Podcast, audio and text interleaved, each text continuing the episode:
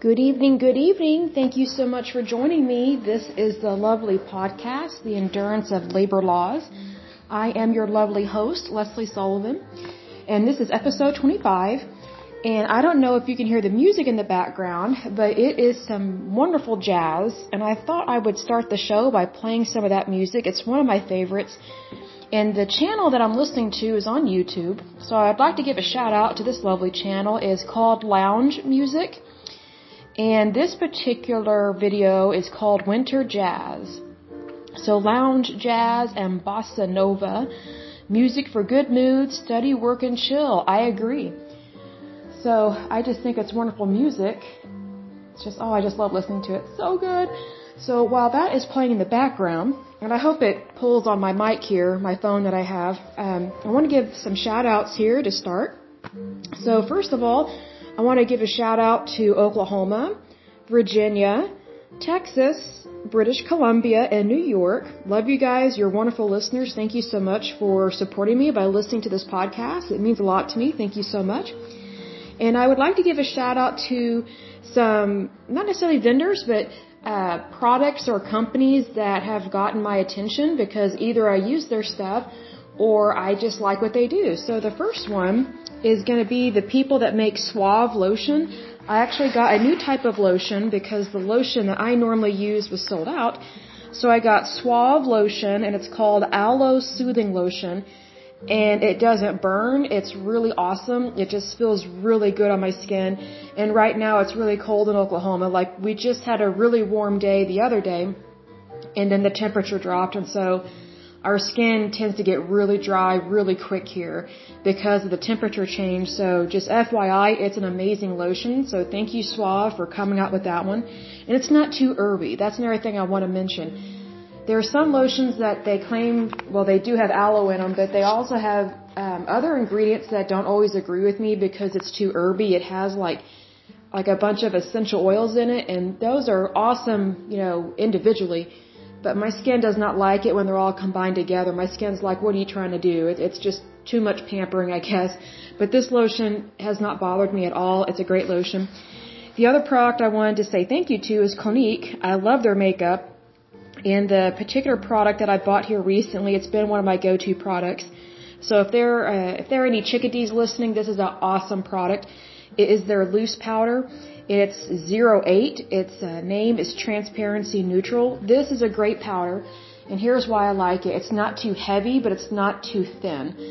So when you like you put on your liquid foundation and then you put this powder on and you have a big fluffy brush, you dip it in this powder you tap off the excess and you just sweep that brush all over your face and it, it, it sets your face almost like a canvas for a painting because that's technically what your face is whether you're male or female whether or not you wear makeup or not. Your face is the first thing that people see so it is a canvas. You know you are your own artwork and everyone is beautiful in their own way their own shape or form.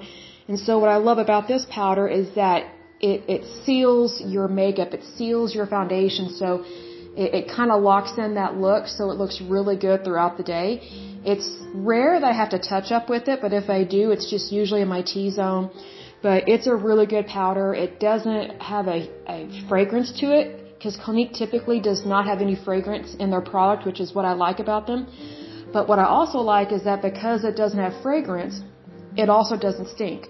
Because there's some products that are like hypoallergenic and I can't stand those products that are hypoallergenic because they they smell horrible. Like they they make them so non-allergy that they just stink and I'm like I don't want that right under my nose. I don't want that on my face cuz smells do matter especially to women when we're putting product on our face. But this product is really good. You know, Clinique has really mastered the art of being able to make products that smell really good without having to use fragrance like that. Like they're really particular about that and they, they test their products very thoroughly. Like for example, I knew this one chick years ago. Um, she worked for Clinique a long time. She was really good at her job. She moved up the ladder, so to speak, in Clinique. And she told me that in Clinique, this makeup company, that that when they're trying a new product, when they're trying to invent something new or they want to test it, if it has one, if it causes one allergic reaction in their trial study, they scrap the product and they redo it. They reformulate it. I mean, if that's not care, I don't know what is. Like they really do care. That now I understand why I haven't had a single allergic reaction to any of their products that I can think of, and that includes their skincare. It's really good, and it's a really good price point too. So the next product I wanted to kind of give a shout out to, it's a new little heater I got because my heater in my apartment, it's central heat and air.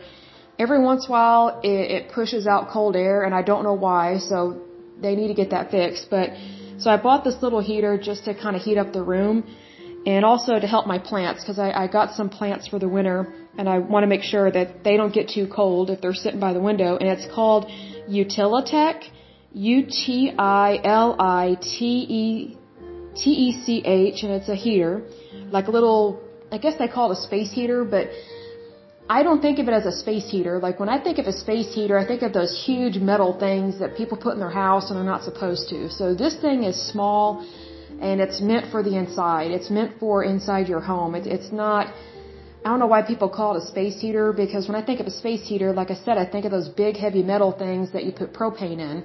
This is not like that. It's just a small little electric heater and it, it really works. It's awesome. The other place or the other item that I wanted to give a shout out to is actually a store, and it's uh, called Ross. It's uh, Dress for Less, and I kid you not, I got a really cool pair of slacks there for work, and it, they fit awesome. And typically, I wear a 34 inseam, so if you're needing longer slacks, I would go to Ross because every so often they get more and more slacks that are longer, which I love that because slacks are hard to find for women, especially if you wear anything above a 32 inseam in terms of the length of the pant leg. And I kid you not, the price started out at $69.50. That's what it would have been sold at a previous retailer. Ross brought the price down to $34.75, so $34.75. Then it was brought down again, and I only paid $9.99 plus tax. And then I got a couple tops, work tops from Ross, and they were under $10 or something each, which was awesome, and they look really good. So thank you, Ross, for providing really good deals, really cute clothes. And these are really cute work clothes. Hold on a second. I got some kind of, I think I got dirt on my sofa. I'm sitting on my sofa and I had moved my plants and I guess I got dirt on my slacks. I don't like that. Let me scrape that off real quick. Hold on a second. So if you're hearing some noise. Um, but anyway, um, what I like about Ross is that um, I can go there and I can find really cute work clothes, and they're appropriate. But you know, they're conservative, you know, conservative tops, but they're not frumpy. I don't know how else to describe it.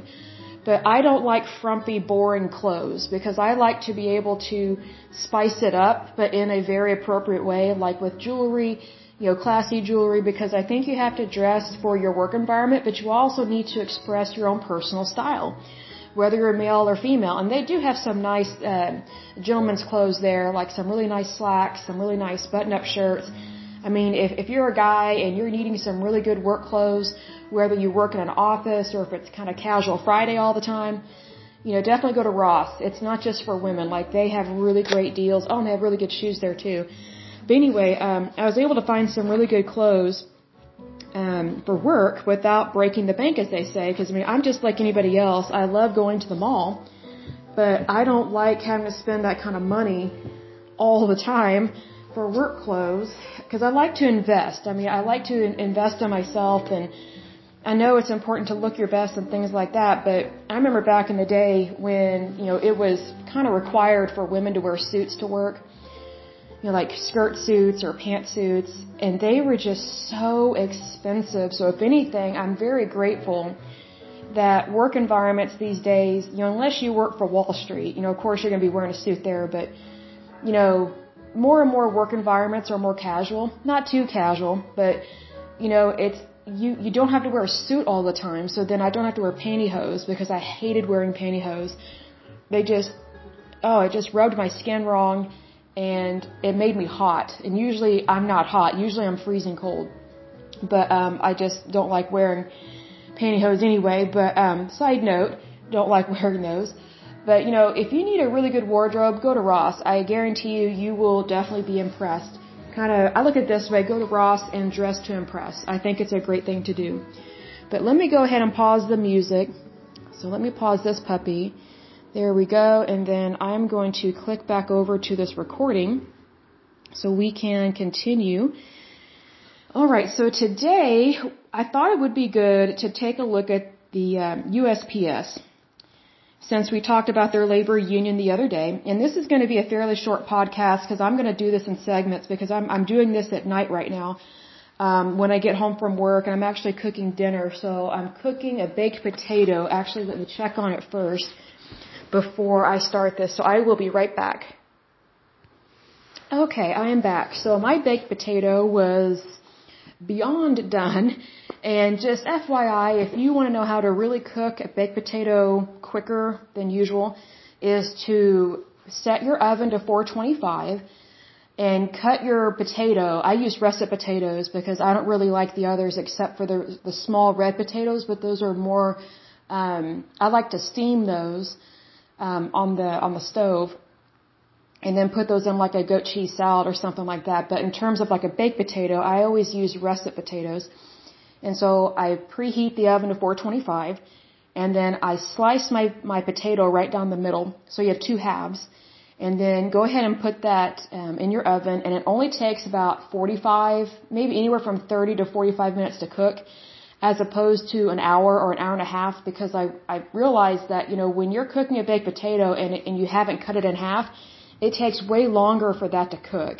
So I thought you know I'm the one eating it I'm not really concerned about presentation per se but even if you are having to cook for people and you don't want to spend as much time Go ahead and cut it in half and cook it from like 30 to 45 minutes depending on your oven at 425. And then when you take it out, you can go ahead and garnish it. So you can kind of like put them in like a in like a, the shape of a fan on a large platter or plate.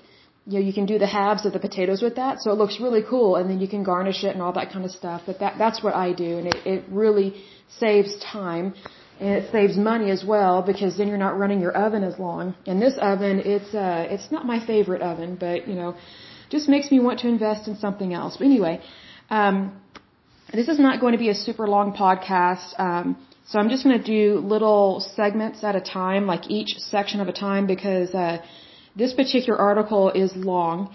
And I had initially tried to do this entire article in one podcast, and it was just so long, and it was going to take a long time to edit. So I thought, well, since I don't really have as much time to do a full blown uh, segment of this, I'm just going to do like 10 to 15 minutes and, and discuss it. So let's go ahead and get started on this. This is the USPS.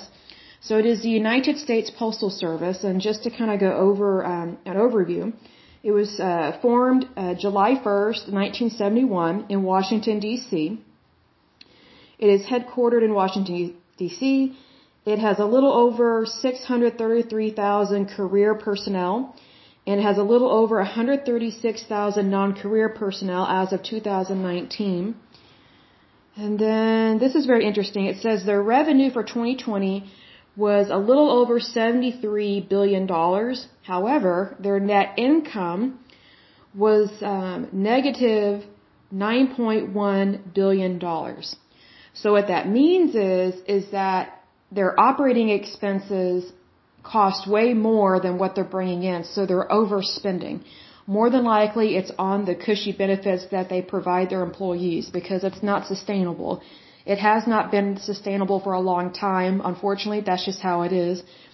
Um, that's just that's kind of a harsh reality, but you know it's the truth because we we have seen the inadequacy of USPS for a long time. It's been a problem child for way longer than than uh, since before 1971, I would say. Um, so let's go ahead and just look at some facts here. And it says the United States Postal Service, USPS, also known as the Post Office, U.S. Mail, or Postal Service, is an independent agency. Uh, sorry, an independent agency of the executive branch of the United States federal government, responsible for providing postal service in the United States, including its um, insular, I'm not sure what that word means, areas and associated states. It is one of the few government agencies explicitly authorized by the United States Constitution. The USPS, as of 2021, has 516,636 career employees and 136,531 non-career employees. The USPS traces its roots to 1775 during the Second Continental Congress when Benjamin Franklin was appointed the first Postmaster General. He also served a similar position for the colonies of the Kingdom of Great Britain. The Post Office Department was created in 1792 with the passage of the Postal Service Act. It was elevated to a cabinet level department in 1872. I'm not sure if that was the wisest thing to do. And was transformed by the Postal Reorganization Act of 1970. That's why they had a new founding or formed uh, of July 1st, 1971. It says here, um, it was transformed by the Postal Reorganization Act of 1970 into the United States Postal Service as an independent agency. Now, what I want to make a point here with that is that even though it says it's an independent agency, it's really not. Because when you say independent, to me that says you're not getting any help from the federal government and you are independent. They are a branch off of a branch within the federal government. So that's probably why they're not being managed or run very, very well and they're not being run correctly. That's why they have so many problems because the government, the federal government, it doesn't even know how to run the DMV. Um, it doesn't know how to run or manage Medicare, Medicaid, Social Security, disability, or the VA. So we, we've seen a lot of problems with the federal government in terms of how it runs things, and it's typically because of bureaucracies. And that's what Trump was talking about when he wanted to drain the swamp. He wanted to make America better. And he knew the only way that he could try and make America better was to drain the swamp and, you know, put the power back in the hands of the people, not these bureaucrats that just have made a nest in Washington, D.C. It goes on to say, since the early 1980s, many direct tax subsidies to the USPS, with the exception of subsidies for costs associated with disabled and overseas voters, has been reduced or eliminated. The USPS has a monopoly on letter delivery within the United States and operates under a universal service obligation, also known as USO, both of which are defined across a board set of legal mandates which obligate it to provide uniform price and quality across the, the entirety of its service area. The post office has executive access, oh, sorry, not executive access, exclusive access, sorry, my eyes are tired the post office has exclusive access to letterboxes marked U.S. mail and personal letterboxes in the United States, but has no, but has to compete against private package delivery services such as United Parcel Service, also known as UPS, FedEx, and Amazon. So here's the thing. Um, unfortunately, USPS has a monopoly in several areas. It's not just the letter delivery within the United States. But see, here's the thing. Even though they have a monopoly, it's still not run well. They are still constantly in the red. They are overinflated in terms of their benefits, their health insurance, their pension plans, their pension schemes for their retired. And it has caused a problem for a long time. So this is nothing new.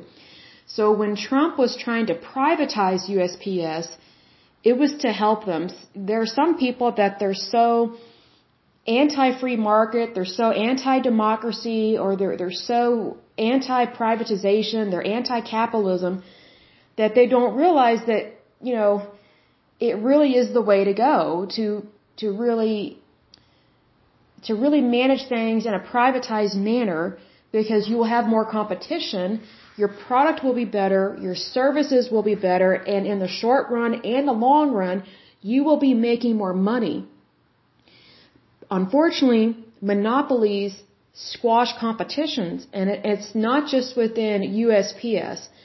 We have seen competitions within the bank, or not competitions, monopolies within the banking industry, within stock markets, um, I think within the mining industry. I'm trying to think others, uh, other entities off the top of my head, but my point is this: monopolies don't benefit anyone except the people in charge. That's why monopolies are illegal in the United States. They're supposed to be. So unfortunately, when you have a federal agency that kind of gets to do whatever it wants, whenever it wants, which is a good example of USPS, they have been allowed to have a monopoly, even though it is illegal. But the way that they have gotten away with having a monopoly is because they are a federal agency. It's the same thing with the VA. It's the same thing with Medicare, Social Security, Medicaid. I mean, all these other anything to do on a anything to do on a federal level is going to be a problem in terms of the government trying to run something because it doesn't know how to run anything. It's the citizens and who we elect that know how to run stuff. But when you put people in charge of things like this, when you have bureaucracies or when you have czars, for example, you know, that is just way too much power within a few people. Because the power is with the people, always has been, and always will be. But I will go ahead and end this podcast because we're, we're a little over 20 minutes. And plus, I would like to eat my lovely baked potato, but this is a really long segment uh, in terms or a really long topic, but it's a good one. I mean, we're going to learn a lot about USPS and it will start to make more sense about why they think the way they do, why they handle things the way they do, and what can be done to help things be better. Because we do need post offices. I just think they need to be run and managed way better so that they actually provide, they actually have a profit so that way they can actually balance their budget balance their budget, make good money, be able to provide healthcare benefits for their workers without breaking the bank and without expecting the taxpayer to give them loans all the time, which we will see later in time as we go through this. So this is uh, it for this for this particular podcast, and this is the end of part one of USPS. Um, so as usual, I pray that you're happy, healthy, and whole, that you have a wonderful day and a wonderful week. Thank you so much. Bye bye.